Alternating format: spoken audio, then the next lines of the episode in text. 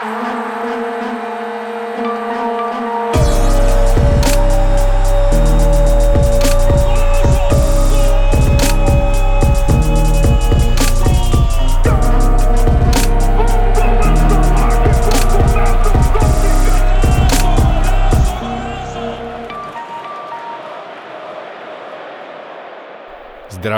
a vítám vás u nového dílu Outsidera.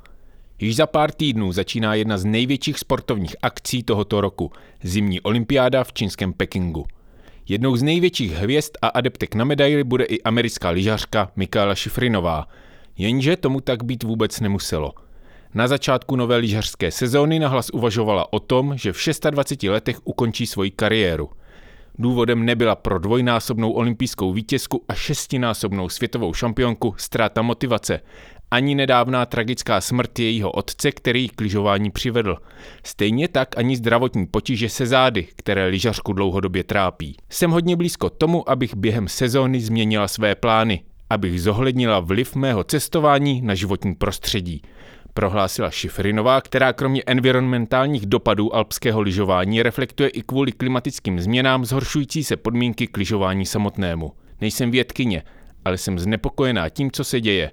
Jako by nám příroda říkala, že se zlobí, že jsme udělali něco velmi špatného. Je to vážné téma, proto je důvod k velkým obavám. Dodává lyžařka, která jezdí hybridním autem a doma využívá energii ze solárních panelů. Ve své kritické sebereflexi nezůstala sama – podobném duchu se vyjádřil i německý sjezdař Felix Neureuter. 37-letý závodník skritizoval start lyžařské sezóny už v říjnu, což se projevilo v rakouském Zeldenu, kde téměř nebyl sníh. Bylo by dobré odložit start na později. Lyžování bude mít v budoucnosti problém s důvěryhodností, hlavně pokud jde o změnu klimatu. Řekl a podpořil také svoji lyžařskou kolegyni. Zdá se, že dvojice špičkových lyžařů narazila ekologický hřebíček na sportovní hlavičku – i když se obecně zdá, že ekologické povědomí a klimatické změny se sportovců či sportu jako takového příliš netýkají, nebo se v něm spíše nenosí, i zde někdejší ledy rozstávají. A to nejen v zimních sportech, ale i na olympiádách, fotbalových a hokejových stadionech a v neposlední řadě i na golfových hřištích.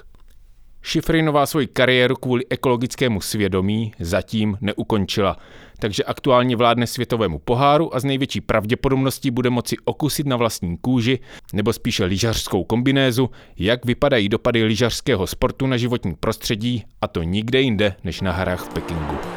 There is a Chinese proverb that states everything is well prepared, especially that which is crucial.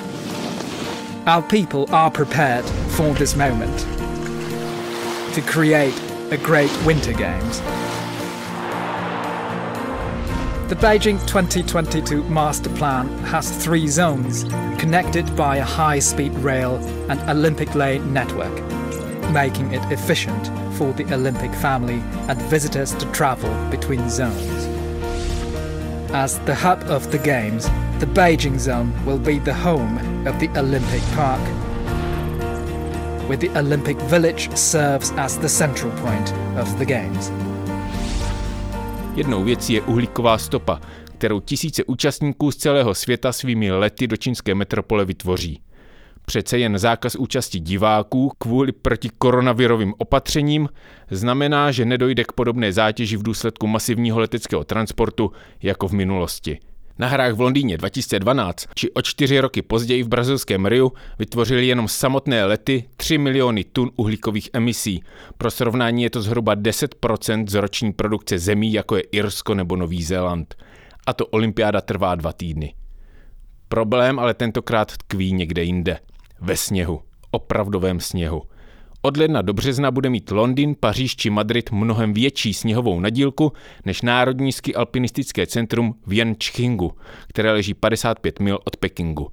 Podle meteorologického serveru WorldWeather.com v tomto období reálně napadnou 2 cm sněhu a to je na pořádání závodu sjezdového lyžování zatraceně málo.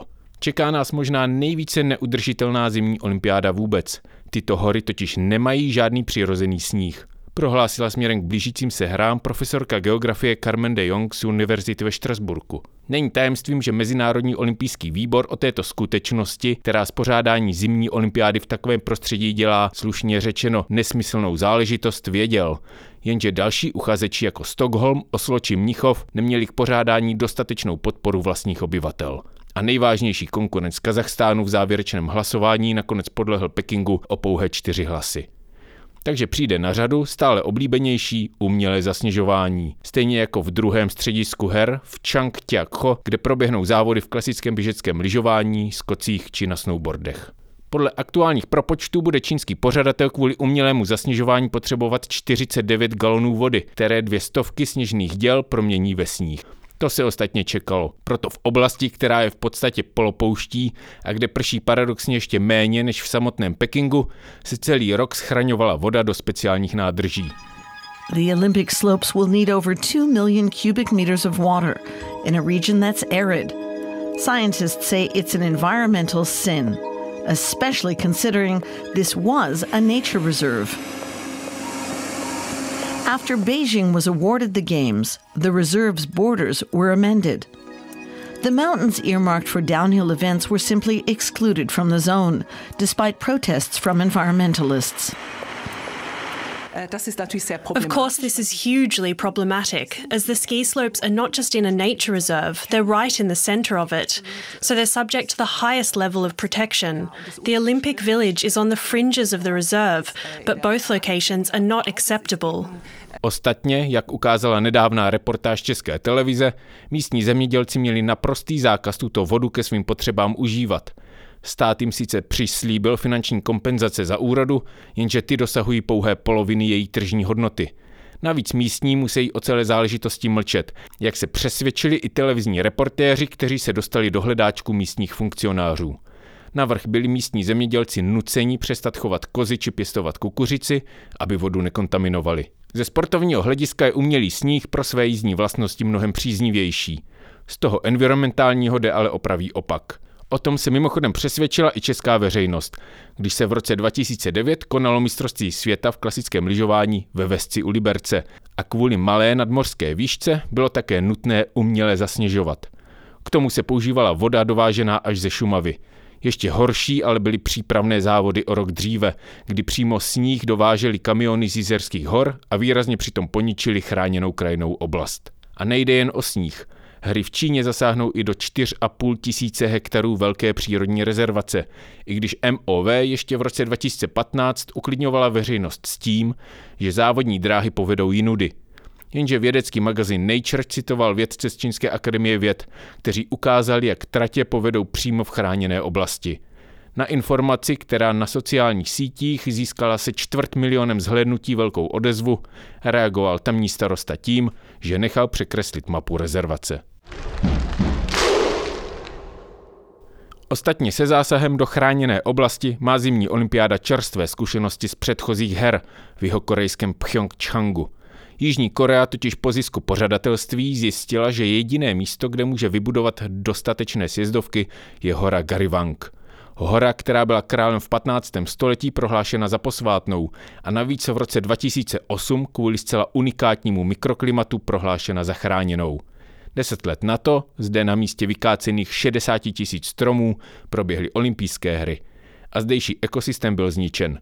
Tomu nezabránil ani příslip vysazení stejného počtu stromů někde jinde, což, jak se dnes v celé nahotě ukazuje, ani nebylo v plné míře splněno. MOV si za svým rozhodnutím stojí a v této záležitosti zdůrazňuje, že Peking naplňuje závazky, které na pořadatele klade pro ekologická agenda pro udržitelný rozvoj 2030 od OSN.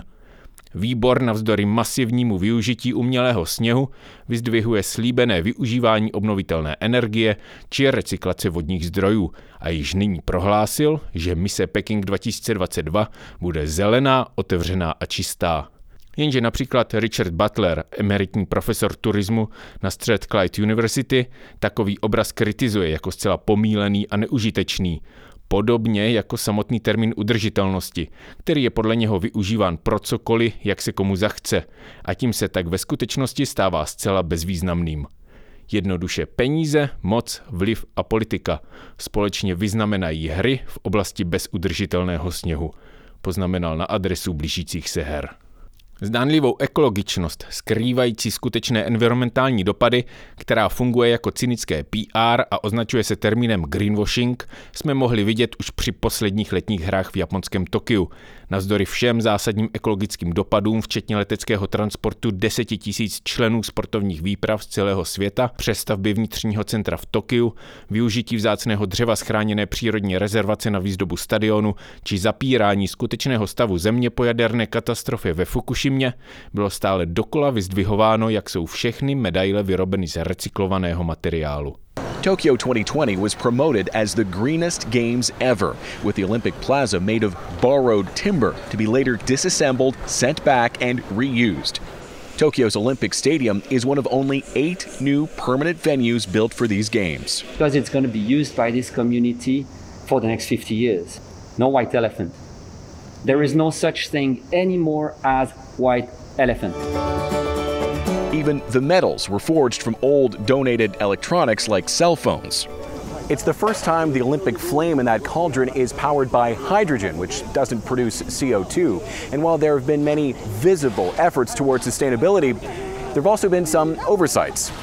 Gold medalist. No matter the host country, organizers tend to plan games that are bigger and more spectacular than before. The result? Data show that uh, when looking at ecological, economic, and social dimensions uh, over time, that sustainability is decreasing for uh, the Olympics. Udržitelnost se ale stává průbířským kamenem samotné olympijské budoucnosti. Někdejší arogance vůči místním obyvatelům a prostředí, ve kterém žijí, se již nedá přehlížet megalomanské projekty, které končí tragickým fiaskem, jako třeba v Aténách 2004, kde po dvoutýdenním sportovním cirkusu zůstalo 22 nových sportovišť, aby pouze jedno jediné bylo nadále využíváno a ostatní se proměnili v ruiny. Stejně dopadla i aréna na plážový volejbal v Pekingu a ještě hůř na tom byla slavná Bondi Beach v Sydney, na které při hrách v roce 2000 proběhla také výstavba arény plážového volejbalu. Nic platné nebyly vehementní protesty aktivistů a vědců, kteří varovali před nenapravitelnými dopady na tamní mořský ekosystém. Existuje ale jeden radikální návrh řešení, který by zaručil skutečnou udržitelnost a minimalizoval ekologické dopady. A to, aby se olympiáda již nekonala vždy na novém místě, které se kvůli nim, slovy doktora Sovy, ale z gruntu mění. Nelítostně a jednou provždy.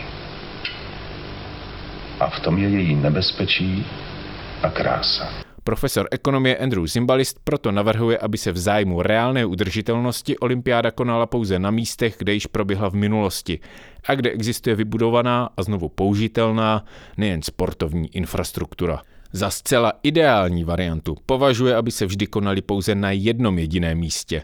Přesněji řečeno má na mysli americké Los Angeles, které bude hostit letní olympiádu v roce 2028. Právě Los Angeles, ale i Paříž o čtyři roky dříve jsou před obrazem olympijské budoucnosti. Obě města budou, v případě Paříže minimálně a v Los Angeles vůbec, stavět nová sportoviště. Prostě využijí již existující podmínky. From the Valley to Santa Monica, Pasadena to Anaheim, the plan is to utilize more than 20 venues, two college campuses, and SoCal beaches. Opening and closing ceremonies are expected to take place simultaneously at the still under construction Los Angeles Stadium in Inglewood and the historic Coliseum, like they did in 1932 and 1984. K tomu je nutno ještě přičíst plán na stále masivnější využívání zelené energie z obnovitelných zdrojů. Přijatelnější environmentální řešení má ale svoji odvrácenou stránku v podobě globální geopolitické nerovnosti. Sportovně vybavená megacity totiž náleží zemím západního světa a severní polokoule. Stejně jako bohulibé přecházení na využívání zelené energie. Vytváří se tak další druh postkoloniální nadvlády, která bude, kvůli ale zcela nevyhnutelné udržitelnosti moderního sportu při zachování jeho aktuální rozšafnosti a extenzivity, klást zbytku méně vyspělého světa v podstatě nesplnitelné požadavky. To potom vytváří i zdání morální nadřazenosti lidí ze západních společností, kteří nad megalomaný sportovní výstavby v těchto zemích, například kvůli mistrovství světa ve fotbale VAR či Brazílii, kde dokonce ve městě Manaus uprostřed Amazonie vznikl luxusní stadion a stělesnil tak šílený sen z filmového Fitzgeralda, nebo v Kataru, kde mistrovství světa proběhne letos na podzim, ohrnují nos. Pokud by ale tyto země neuskutečnili globální sny prostřednictvím vykořenění lokálního, žádné šampionáty by prostě nehostily. Tečka. Ostatně environmentální zátěž je, podobně jako v jiných průmyslových a ekonomických sektorech, přenášena právě na bedra třetího světa.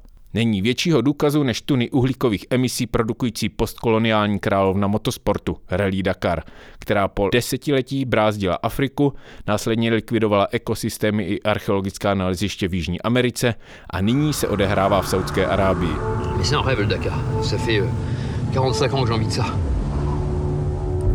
Let me do it. I just want to do this. You know, there's a goal, there's a dream. I want to do Dakar in the kingdom. I hope this journey begins uh, now and will last for a long time. In anything in life, everything has once the first time. And in 308 meters, kept 293 average. Twist.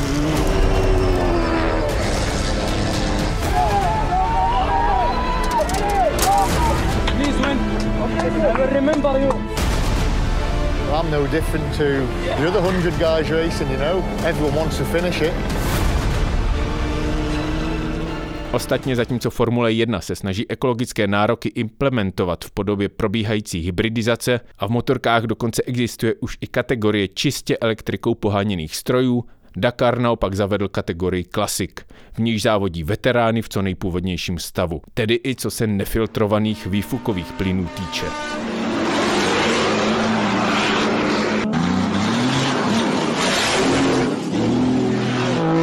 A nesmí se zapomínat i na energetická zvěrstva typu arén s vnitřní umělou lyžařskou sjezdovkou, jako v katarské Dubaji, která jsou ale určitým symptomem dohánění nedostižného západu. A zároveň se tím prohlubuje klimatická krize, v jejímž důsledku přichází o sníh evropské Alpy a již nyní si někteří bohatí Evropané létají zážitkově zaližovat právě do Dubaje. I když moderní sport dlouho unikal ekologické kritice, jak již naznačili tlaky v olympijském prostředí, i ve sportu se stává udržitelnost významným faktorem. A to se projevuje na výstavbě nových stadionů.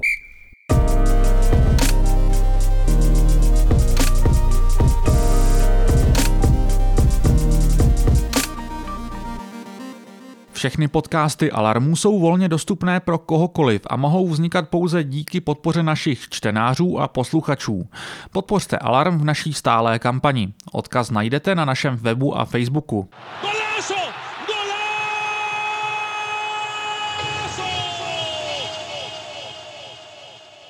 Milánské fotbalové kluby AC a Inter nedávno zveřejnili projekt nového stadionu s neskoromným názvem Katedrála, který nahradí dosavadní San Siro.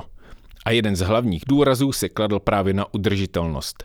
Na místo dosud dominantního modelu, tedy výstavby na městské periférii kvůli snadné automobilové dostupnosti a tedy i s dostatkem parkovacích míst pro tisícovky fanoušků, což ve výsledku vytváří sáhodlouhá betonová pole podporující automobilismus, chtějí v Miláně stadion zasadit na travnatém území pouze pro pěší, a to na rozloze 110 000 metrů čtverečních. Parkovací místa budou navíc skrytá v podzemí. A samotný stadion má být uhlíkově neutrální. Ostatně tvůrci sami přiznávají, že v tomto ohledu jim byla vzorem hokejová aréna amerického klubu Seattle Kraken.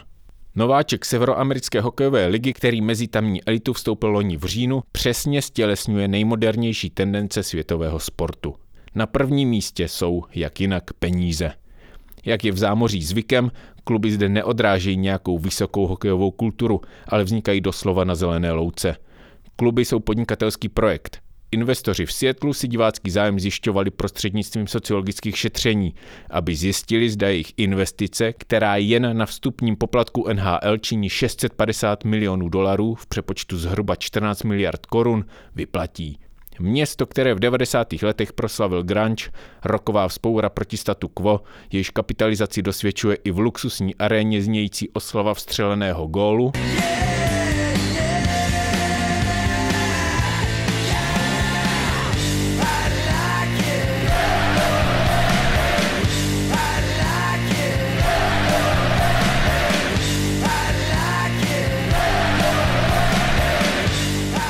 Získala místo v soutěži i díky příslibu nové haly. A Climate Pledge Arena, jak má přímo v názvu, jeho zpráva vlastní mimochodem Amazon, jeden z největších znečišťovatelů životního prostředí, má vytvářet nulovou uhlíkovou stopu díky využívání obnovitelných zdrojů, jako třeba solárních panelů z obou stran stadionu. Jenže pokrytectví Amazonu není jedinou problematickou stránkou světlovského greenwashingu. Klub je součástí soutěže, v níž odehraje 82 utkání základní části. Kvůli prachbídné výkonnosti letos bez dalších zápasů vyřazovací části. A to proti týmům z Kanady a Spojených států. Od Vancouveru po Los Angeles, od Miami až po Boston se rozkládá liga, v níž týmy cestují jak jinak než letecky. V roce 2019 tak 31 týmů, tedy bez současného nováčka, vytvořilo jen leteckým cestováním 1430 tun emisí CO2. Naopak díky protikoronavirovým opatřením v loňské sezóně se tyto dopady snížily o 200 tun.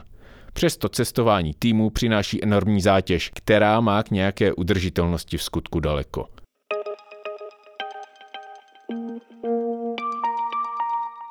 To ale není jen problém amerických soutěží, ale i třeba ruské KHL a fotbalové Premier League, té ruské s medvědem ve znaku, které sahají až po azijský východ a obnáší neustále cestování letadlem. A právě fotbalové soutěže kvůli enormní letecké zátěži patří mezi největší znečišťovatele ovzduší. I když v evropských národních soutěžích není letadlo potřeba, neustále rozšiřování evropských pohárových soutěží a to co do počtu soutěžících, tak i o mimoevropské země jako Izrael či Azerbajdžán svoji uhlíkovou stopu stále zvyšují. Vrcholem bylo v tomto ohledu loňské euro, které namísto tradičního klání v jedné, maximálně dvou sousedících zemích se roztáhlo doslova po celém kontinentu. Pořadatelská města jako Sevilla a Baku přitom dělilo 4766 km. Reprezentace létaly stejně jako Česká z Prahy, která ve vzduchu nacestovala na 8000 km na zápasy ze svých domovských zemí. Boy, Vatslik. Agnell looking to pick out Robertson. So foul headed it, but it could be costly because it's the Czech Republic on the break, and Patrick Sheik has scored again. He's taken the opportunity brilliantly, spotting David Marshall off his line. Fotbal navíc nezatěžuje životní prostředí pouze leteckými transporty svých týmů. To zdánlivě nejpřírodnější a nejpodstatnější ve fotbale, travnatý pažit, se již celá běžně dováží, často i z jiných zemí, do Česka třeba z rakouských farem, v podobě vypěstovaných trávníkových koberců, které se jednoduše srolují, odvezou kamiony na patřičný stadion, kde se rozbalí a následně zapustí do země. A po opotřebení se prostě pořídí nový. Nedílnou součástí i tréninkových ploch jsou zavlažovací systémy a také podtrávníky na instalované umělé vyhřívání – Jedním z prvních klubů v Česku, který si tuto technologickou vymoženost pořídil, byl na severu sněhem a mrazí trpící FK Jablonec. Komické bylo, že když poprvé spustili vyhřívání, nevěděli, že napřed musí z trávníku odklidit sníh, takže na místo dokonale suchého pažitu museli kvůli blátivé břečce odložit svůj zápas.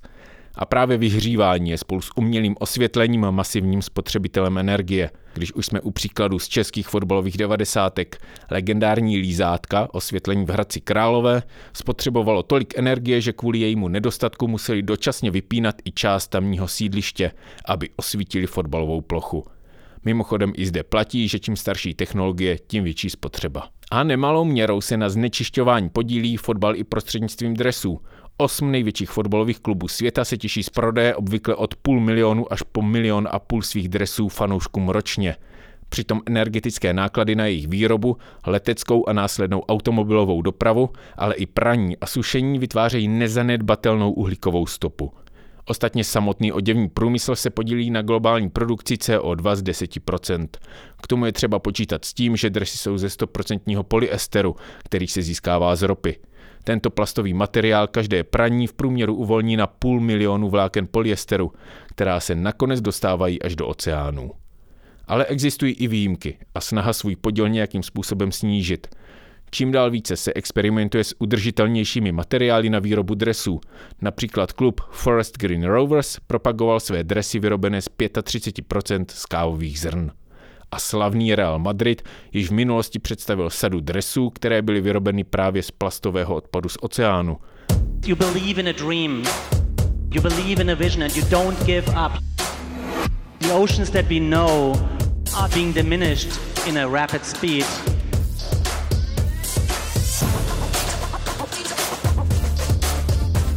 Every piece of plastic that goes into this product has the power to protect a life. We want the future to happen today.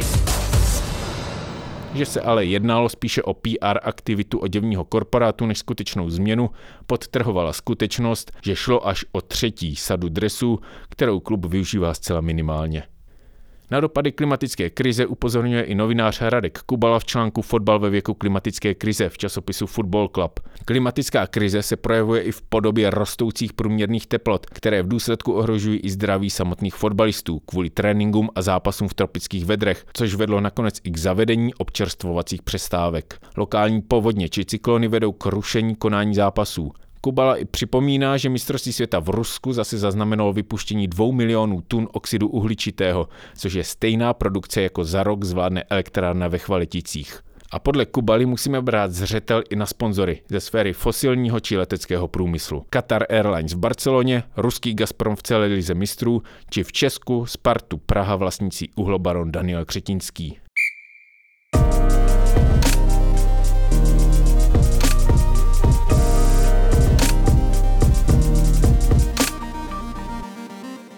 Ostatně sponzorování fotbalu ze špinavých peněz vyvolává nejen kritické reakce, ale i reálné akce. V roce 2013 protestovali proti Gazpromu aktivisté Greenpeace na stadionu v Bazileji spuštěním se ze střechy a rozvinutím transparentů kritizujících těžbu v Arktidě. UEFA dala najevo, na čí straně stojí a klub potrestala tvrdými sankcemi. 30 tisíc eur pokuty a prázdnými ochozy na jeden zápas. Loni zase během zápasu mistrovství Evropy mezi Německem a Francií v Mnichově chtěl 38-letý muž s motorovým padákem s nápisy Greenpeace a Kick Out Oil, vykopněte naftu, při přeletu stadionu spustit do areálu velký žlutý latexový míč. Zachytil ale o ocelová lana konstrukce střechy a dostal se do turbulence. S velkou námahou zabránil pádu do ochozu a nakonec sám docela tvrdě přistál na hřišti, kde mu na pomoc i hned přispěchali dva němečtí fotbalisté. Šlo o další akci Greenpeace, požadující od Volkswagenu konec prodeje naftových a benzínových automobilů. Akcí chtěla protestovat proti Volkswagenu jako sponzorovi utkání. A reckless PR stunt or a climate awareness campaign gone horribly wrong. A Greenpeace protester inches away from crashing his propelled paragliding craft into the crowd shortly before kickoff at Tuesday's game between Germany and France. The German activist was parachuting into the open roof stadium in Munich when his craft collided with wires supporting an overhead camera. He then lost control and hurled towards the ground, sending players and spectators running for cover before crash landing on the pitch. At least two people were injured. Paradoxně ale ve sportu chybí zapojení samotných sportovců a sportovních federací do boje proti klimatickým změnám. Sport totiž není pouze spoluviníkem na klimatické krizi, ale zároveň i jeho obětí. Nejeden o již zmíněné sněhové úbytky na horách. Klimatické změny mění přírodní podmínky, na jejich základě sport v určitých oblastech propojoval člověka s prostředím, v němž žil. Proto se fotbal rozvinul na vždy zelených pažitech v Anglii, běžecké lyžování v zasněženém Norsku, ski alpinismus v Rakousku či hokej na zamrzlých rybnicích v každé české vesnici. Následná profesionalizace, komercionalizace a globalizace vykořenili původní lokální sepětí v odvozenou mašinérii, která v první řadě akumuluje zisk pro své vlastní potřeby, aby ještě více expandovala, hrála a cestovala. Jenže průběžné změny v počasí dělají z některých sportů už pouze uměle a draze vydržovaný skanzen a vzpomínky na minulost. Ostatně přesně to se děje českému hokeji, který se z lidové zábavy stal pouhým profesionálním průmyslem, který ke své existenci vyžaduje dotace nejen na výstavbu a útržbu hal, ale také na lidský materiál, který se mu po ztrátě lidového charakteru již přirozeně nedostává. A jednou z nejzářnějších obětí hydrometeorologických výkyvů se ve světě stala sportovní primadona – golf – Tradiční bašty na skotském pobřeží z jedné strany pohlcují písečné duny, ze strany druhé je ukrajují pobřežní eroze. To ostatně zaznamenal i majitel slavného rezortu Dunberg, Donald Trump. Někdejší americký prezident a zároveň popírač klimatických změn nechal z dotací Evropské unie postavit proti zatopení Atlantickým oceánem 38 tisíci tunovou bariéru. A paradoxně jsou to sama golfová hřiště, která svojí náročnou údržbou se na environmentální devastaci sama podílejí. Například jedno golfové hřiště v takové zemi, jako je Thajsko, znamená spotřebu 1,5 tuny umělých hnojiv, pesticidů a herbicidů ročně a takové množství vody, které podle serveru Tourism Concern spotřebuje za rok 60 tisíc Thajců. I když ve světě sportu stále přibývá takových iniciativ, jako například při ženském cyklistickém závodě Tour of Scotland, kde se organizátoři snaží o nulové dopady na planetu zákazem plastových jednorázových lahví i u přihlížejících diváků a recyklací všech případných odpadků či zákazem užívání dýzlových generátorů, zůstává světový sport ne jeden krok, ale spíše míle daleko za cílem, který se ho týká také. A tím je snaha udržet svět v podobě, v jaké je, protože i svět sportu se bude muset nevyhnutelně přizpůsobit všem změnám, které v něm nastanou. A žádné umělé sjezdovky uprostřed arabské pouště tomu nezabrání. A to je z dnešního Outsidera vše. Takže sportu zdar a alarmu zvláště.